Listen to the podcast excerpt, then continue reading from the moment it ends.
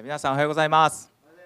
その場所でですねイエス様を歓迎して、え、最初にお祈りして何回も祈ってますけど一緒に祈りましょう。イエス様あ言葉は人となって私たちを住まわれたこの本当に神様の言葉であられるイエス様あなたはこの聖書の言葉を表しに私たちに見える形にしてくれるために来てく来てくださったことを心から感謝します。今日イエス様に集中します。どうぞあなたの姿からこの聖書の言葉が本当に立体的に私たちに刻み込まれて私たちの生き方になりますようにどうぞ導いてください。イエス様の皆によってお祈りします。アメン。アメン、えー、皆さん、えー、今日はですねこのルカの福音書の6章というところに、えー、入っていますよね。え、ま、聖書があったら開いていただけたらなと思いますし、ま、前にも出るかな皆さんの画面にも出るかなと思うんですけれども6章はもう本当にいろんなこと書かれてあるんですけどあの私はこの6章の使徒たちがこう選ばれていった12人の使徒たちが選ばれていったこのシーンを、まあ、この今このシーズンにお語りさせて語らせてもらえたらなと思いました。えー、イエス様は山に登られたですね。そして山に登ってイエス様は祈りながら夜を明かされたと書かれてましたよね。一晩中祈られたんですよ。何のために祈ったかなと考えるんですけどもちろん一概に言えることじゃないしそして私には分からないことだけれどもでもこのあとイエス様がすぐに直後に行ったことを見たらあ祈ってたことの中心はこういうことかなということはなんとなく分かるんじゃないかな見当はつくんじゃないかなと思うんですね。それは12人の使徒12使徒を選ぶということでした。だからきっとイエス様は山に登って一晩中祈りながら誰を選ぶかなどういうふうに選ぶかなどういう子あれかな なんかそういうことを神様と相談して祈ってたんかなということを思うんですよ。で、まあ、フォーセスさんもよく言われますけれども使徒の働きでペンテコステの日に3,000人の人がイエス様を信じて洗礼を受けてそこで教会が誕生したっていうのも、まあ、そうですけどけどイエス様はこの12人と一緒に過ごしながら教会とは何かっていうものを見せてくださってたんじゃないかってねよく言われてますけど要するにこの12人とイエス様というこのこの関係っていうんでしょうかね。これはなんかこう教会の原本みたいなものではないでしょうか。原本って大事ですよね。それをコピーしていくんでしょ、まあ、人間の細胞もあの細かいことは知らないし細かいことは別に重要じゃないのであれですけど人間の細胞も DNA っていう設計図があってそれを正しくコピーしていく限り健康なわけですよね。成長していく健康なんでわけですよね。でこのコピーを失敗するとなんかがんとかねなんかこう細胞そういう細胞になっていくんですよね。イエス様がこのここで徹夜で祈って選ばれた人々の集まりまこういうキャラクターこういう性格こういう性質の集まり共同体こそが教会の DNA であり何て言うかな原本だと私は思うんですね。イエス様は誰を選んだんでしょうか。それはきちんと記されています。そして彼らの全員のことは分からないけれども彼らの中のある人たちのことは聖書の中にもよく描かれています。まあはっきり言ってこの12人は本当にものすごく用いられたすっごくすっごく、うん、どういうかな本当に走り切ったと、あの思うんですね。でも、まあ、彼らのこのキャラクターっていうのはやっぱり聖書で見てみると本当に面白いほどよくこんなバラバラの人たちを 入れたな選んだなと思うような、まあ、このこのこの12人の人たちの個性キャラクターってもうあらゆる人が面白おかしくしゃべるのであの僕はしゃべらんとこうかと思いながらしゃべるんですけどまたかということですけどいいじゃないでしょうか。ペテロですよなんかリーダーでもないけどリーダーっぽい顔してたのはペテロなんてね漁師ですよもうもともと漁師ですよね。その口調は方言がきつくて喋っただけでガリラヤっていうガリラヤって本当に仲やったらしいですよ。この喋っただけでガリラヤというあのもう漁師町の出身だと見破られてしまうような本当にもうバリバリの田舎者ですよね。衝動的でこれだと思ったらなんか他が見えなくなって突っ走ってしまうみたいななんかあのイノシシ動物に例えるとイノシシというような感じの人ですよね。ヤコブとヨハネはボアネルゲってイエス様からニックネーム名付けられた人ですよね。ボアネルゲ聞いたことありますよね。意味は雷の子と、まあ、要するにすごく感情的で、まあ、すごくこう怒りをね怒りを宿したようなすぐ怒ってしまう切れてしまうような兄弟だったようですよ、まあ、こんなことがありましたね。イエス様一行が行かれる来られるということを歓迎しなかった村がありましたよね。まあ、そのこれに対してヤコブとヨハネがねこう言ったんですよ。聖書に書いてある通りを読みますね。主よ私たちが天から火を下して彼らを焼き滅ぼしましょうか。何様よと。神かお前はと、まあ、完全に頭にきてるそういう発言ですよねでそのすぐ次の説でしかしイエスは振り向いて2人を叱られた こんな3人がペテロヤコブヨハネこんな3人が一番イエス様の側近だったってもうちょっと考え直した方がいいんじゃないでしょうかっていうような人選じゃないですか。アンデレは、まあ、僕は確信持って大胆に動ける人やったな本当にまあ僕の感覚から言うと唯一まともって もうアンデルと相談したいっていうかね、まあ、まあ、着実に一人をイエス様に導くってそういう人でした。でも本当に謙遜な人で前に出なくてよかった人なんですよね。トマスは疑り疑り深くてちょっと皮肉っぽかった人皮肉屋さんっぽかった人ですよね。ピリポは何でも計算して動く人でした。論理的で多分現実主義者っていうか現実的な人やったと思いますね。でもパンと大胆になれない。信仰で進む前にちょっと計算してしまうようなそういうシーンがよく出てきますよね。そういう人もいますよ。マタイは酒税人でした。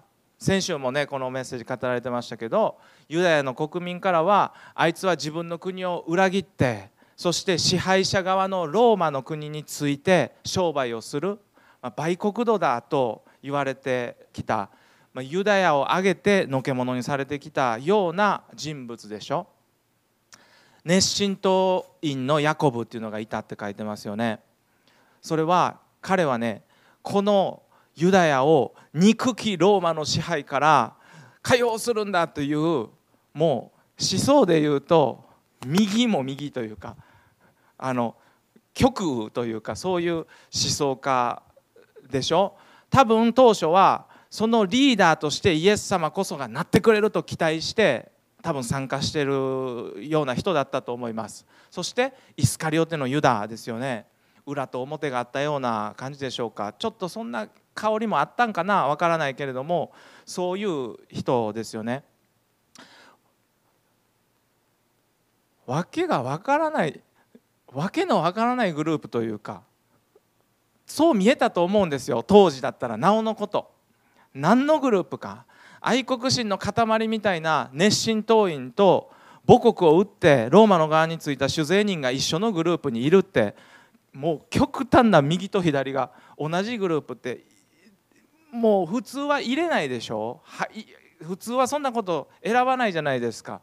イエス様が彼らを呼び集めてできたグループは人間的に見たら誰がどう見ても未来がないっていうか もう難しい。そういうまず一致不可能なグループでしょ？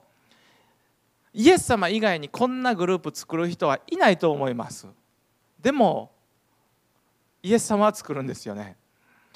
まあリーダーっぽい顔をしていたペテロアンデレヤコブヨハネがいきなりガリラヤという言葉も鉛がきつい地域の漁師たちってもう社会的な信用も得にくいでしょう。馬鹿にされやすいかもしれません。酒税人と熱心党員が同居してってどんなグループやってめちゃくちゃインパクトあったと思うんですよ。ピリポみたいな論理的な現実主義的な人はペテロのこの突拍子もないこのリーダーシップはマジで耐え難かったかもしれないですよね。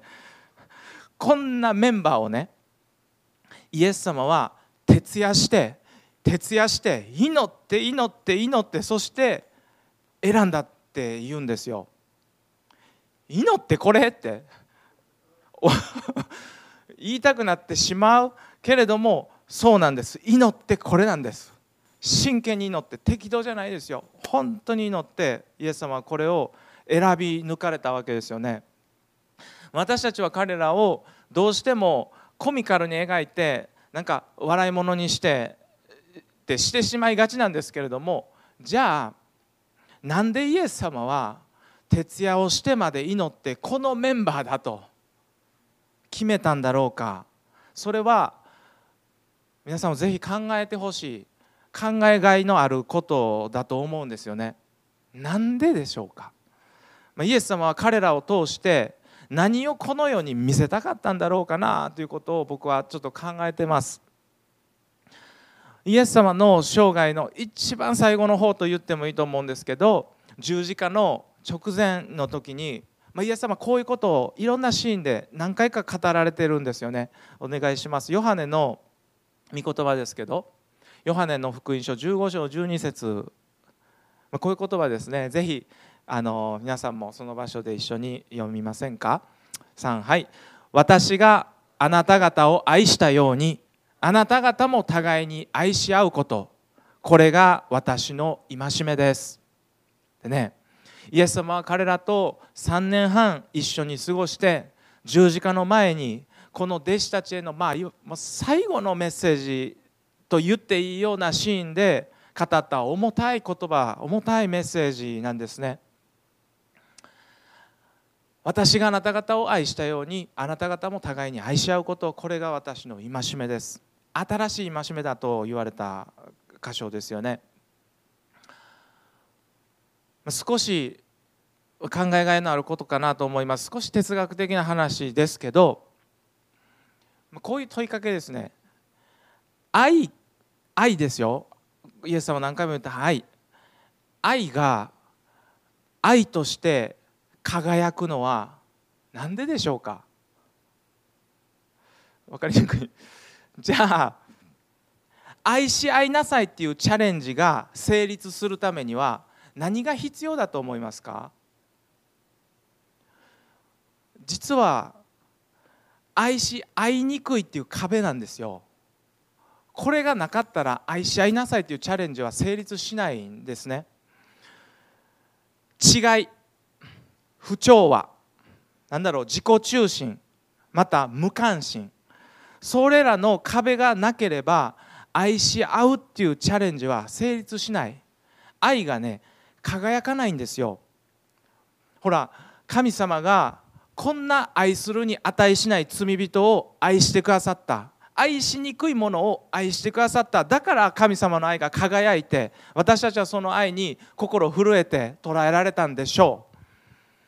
愛し合う姿を輝かせるために使い合うという姿を輝かせるために許し合い理解し合うという姿を輝かせるためにこの最も難しいだろう人々こそ愛が最も輝ける土台になったんじゃないかって僕は考え始めています。皆さんイエス様は彼らに使徒という名前をもうこの時点でお与えになったって書いてましたねルカの福音書のところに。使徒これは彼らがいい働きをしたから周りの人たちが認めて名前付けられたっていうものじゃないんです。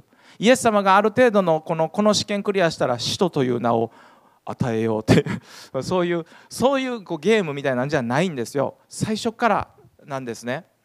使徒っていうのはイエス様が直接名付けられた。最初から名付けられたものでした。意味は使わされたものです。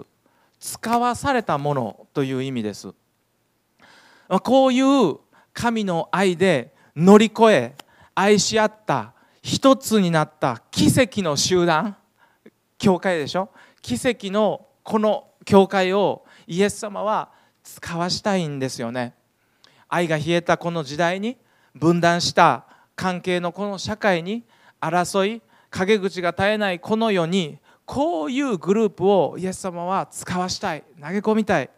そしてこれを見ろと。こんな世界があるよと。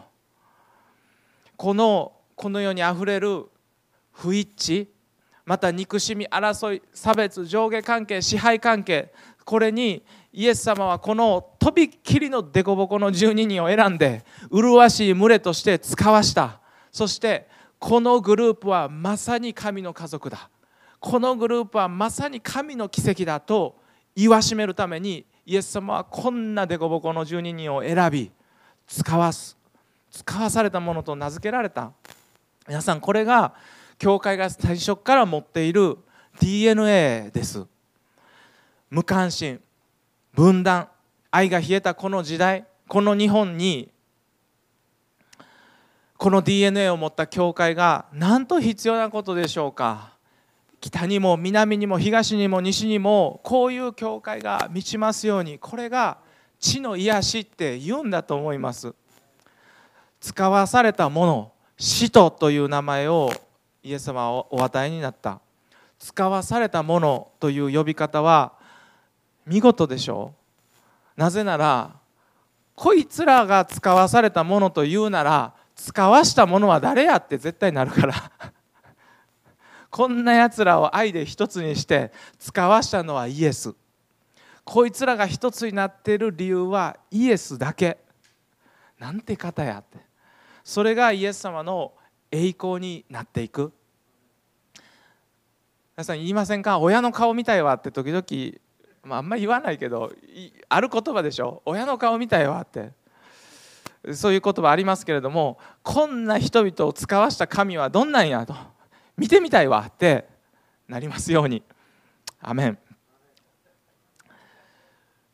なったと思いますよ。この12人がすごいインパクトだったと思います。イエス様よく選ばれたな。そしてよくイエス様はその中心で輝かれたなと思います。さあ皆さん最後にこの漁師たちのことの、まあ、ある意味で私はもうこの結論としてお話ししたいことをですね。最後にですねま漁師たちは、まあ、魚を取る網を捨てたんですね。魚を取る網を捨ててそして人々を救い解放と癒しに導く人を取る漁師へと彼らは召されたんですね。私はイエス様がこのところで魚を取るようじゃない。人を取る用の新しい網を握らせたように私は教えられているんですねどんな網でしょうか？実はこの十二使徒が選ばれていく選ばれたシーンというのが3つの福音書に出てくるんですね。マタイの福音書、マルコの福音書、ルカの福音書というこの3つにこの使徒が選ばれるシーンが出てくるんですね。このマタイが書いた、マルコが書いた、ルカが書いたこの3人の中でこのこの箇所を描いた3人の中で唯一名前を実際にあの時にいてあの時直接イエス様から名前を呼ばれた人物が一人だけいますね。誰でしょう？あ聞こえてきました。不思議なことに。マタイですよね、まあ、昨日もあ先週もですねこのマタイのところが取り上げられてましたね。要するにあの時あの山でイエス様に直接にマタイって名前を呼ばれたのはこのマタイだけですね。ルカもマルコも調べたんでしょうか？また人づてに聞いて書いたんでしょうか？そういう書き方でした。だからちょっと直接呼ばれたマタイさんの福音書に少しだけ皆さんお邪魔してみましょう。直接の体験を書き記したマタイの福音書にはもうちょっと鮮明かなもうちょっとこう具体的鮮明なあの状況が描かれているように私は思います。どういう呼び方をイエス様はしたのかということそれがこの御言葉です。マタイの福音書ですね。もう読みませんけどぶわっと読んだらあれなんですね。でも皆さんこれ書いてみてください。マタイ書いたんですけど 書いてみてください。めんどくさいですね。まあまあ書いたら分かります。意図してないと書けないって分かります。まあ見落としてしまいそうになりますけれども何かイエス様の心というか願いが込められているように思えてならないんですね。分かりにくい。でこれでどうでしょうか？次のパワーポイントです「と」という言葉が赤くなりましたね。もう一個いきましょうか。実はですねシモンとその兄弟アンデレ。ゼベダイの子ヤコブとその兄弟ヨハネ。2人ずつ2人ずつ2人ずつセットで呼ばれていってるっていうこと。日本語でそうなってました。そしてもともとの聖書言語言語を見てもそうなっていました。これは実際書いてみるとあ本当に羅列じゃないって分かります。意図して書いたんだなってマタイはただの羅列で呼ばれたんじゃなかった。それを伝えたかったんだなって分かります。もしかしたら他の人は気づかなかったかもしれません。それは分からないけれどもペテロはねアンデレと兄弟でいつも一緒だったんですよ。ヤコブとヨハネも兄弟でいつも一緒だったんですよ。でもマタイはバックグラウンド違うんですよ。先週も言われました。彼は一人ぼっちでした。酒税所の前でずっと一人で孤独に座って嫌われてました。こっちから多いと。税金払えと。こちらから呼び止めることはあったでしょうけれども向こうから名前を呼ばれるなんてことはもうなかったでしょう。だから彼は敏感だったんじゃないかなと私は想像します。特別に孤独なところを通ってきたマタイは見逃さなかったんじゃないかな。イエス様は俺にペアを与えてくれた。イエス様は俺に仲間を与えてくれた。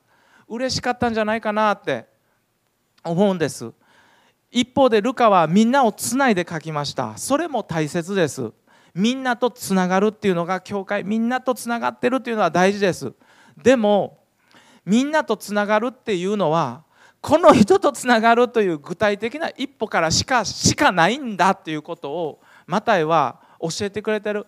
この人という一人の手を握れなかったならばみんな一つですっていう言葉はきれい事になってしまうって。マタイはそのことを伝えてくれていると思うんです。トマスとマタイ。イエス様はそのように個人と何て言うんでしょうか。イエスと俺。イエスとお前じゃなかった。別個じゃなかった。俺たちとイエス様。そういうふうにつながるように召されたんだとマタイは記録しました。漁師たちが魚を取る網を捨てて人を取る漁師として握らされていた新しい網のように思います。それは何でしょうか？仲間のね手なんですね。仲間の手。彼と一緒に手を握って主のために働く。このつながったものが網目として網となってこの世に影響をもたらしていくんだということ。皆さんイエス様が教会を通して人々を通して働こうとしておられるという心を私たちは今日しっかりと刻んでいきたいそのように思うんですね。ネットワークってよくできた言葉ですね。網として働いていく。私たちは本当にこの教会の網目私たちがこのマタイが教えてくれているようにこの人とつながっていく今日もまたそのような祈りを捧げそしてそのような具体的な取り組みをなされていったら素晴らしいなと思います。この礼拝の後にも誰かと一緒に LINE で一緒につながってねなんかこう一緒に祈り合うそのような手を取り合うことが実践されていけば素晴らしいと思います。総額もしていただいてよろしいでしょうか。祈りましょう。許されるなら皆さん家族同士やったら許されるでしょ？やったらね本当に一緒に呼ばれてんですよ。私は呼ばれたって。そうやけど。私はイエス様に呼ばれたって。そらそうなんですけど。けどマタイはねはっきりと言いました。個人個人じゃなかったよって。この2人と一緒に呼ばれたよって。つながれよって。イエス様はチャレンジしてくれたって。素晴らしいですね。手取り合ってまあ取り合える関係でしたらね取り合って祈りましょう。そして皆さん明日はバレンタインデーですよ。違う。明日バレンタインデーでしょ。ご夫婦めっちゃ祈りましょう。一緒にねイエス様に呼ばれた、本当にそのカップルのためにも祈りたいと思いますし、まあ、祈らせてください。そして皆さんもまた祈りましょうね。祈ります。イエス様この12人は本当に本当にどうしようもないほどの凸凹な12人でした。しかしイエス様が中心にいたから彼らは一つになれました。あれをあの時代あの世の人々が見た時に何というグループか。何なんだこれは。イエス様の栄光が輝いたことと思います。イエス様この時代にこの国にこのような麗しい神の家族が何と必要なことでしょうか？イエス様どうぞ私たちをそのようなものとしてどうぞ一つとして使わせてください。この愛が冷えたこの時代に分断されたこの社会の中でイエス様このグループはこの教会は何なんだとイエス様あなたの栄光が輝きますようにどうぞ用いてください。今手を取り合っているその一人一人と一緒にイエス様あなたが召してくれたことを忘れることがないように。私はキリストに従う。もちろんそうだけれどもしかし同時にあのマタイが教えてくれているようにこの人と一緒にイエス様とつながっているんだというこの教会意識を私たちが深く握りながら歩むことができますように神の家族本当に家族として導いてください。明日バレンタインデーですから本当に夫婦家族カップルのために本当に神様あなたが豊かな愛を注いでくださってそしていよいよ神様2人は一つになるのであるとその言葉が本当に実現していきますように人が一人でいるのは良くないと創世記にありましたが私たちをキリストの体の中で本当にまるで一人の人のように神様成長させてくださるようにどうぞよろしくお願いいたします。イエス様あなたの願っている教会があなたの願っている教会がこの地に満ちますように。イエス様ありがとうございます。感謝します。そして私たちをその教会としてください。網目を強めてください。本当に破れない網強い網目として神様いよいよ結び合わせてください。違いを乗り越えることができますように。助け合い許し合い受け入れ合うことができますように。その中に神様あなたの愛が輝きますようにどうぞお願いします。イエス・キリストの皆によってお祈りします。アーメン。アーメン。感謝します。アーメン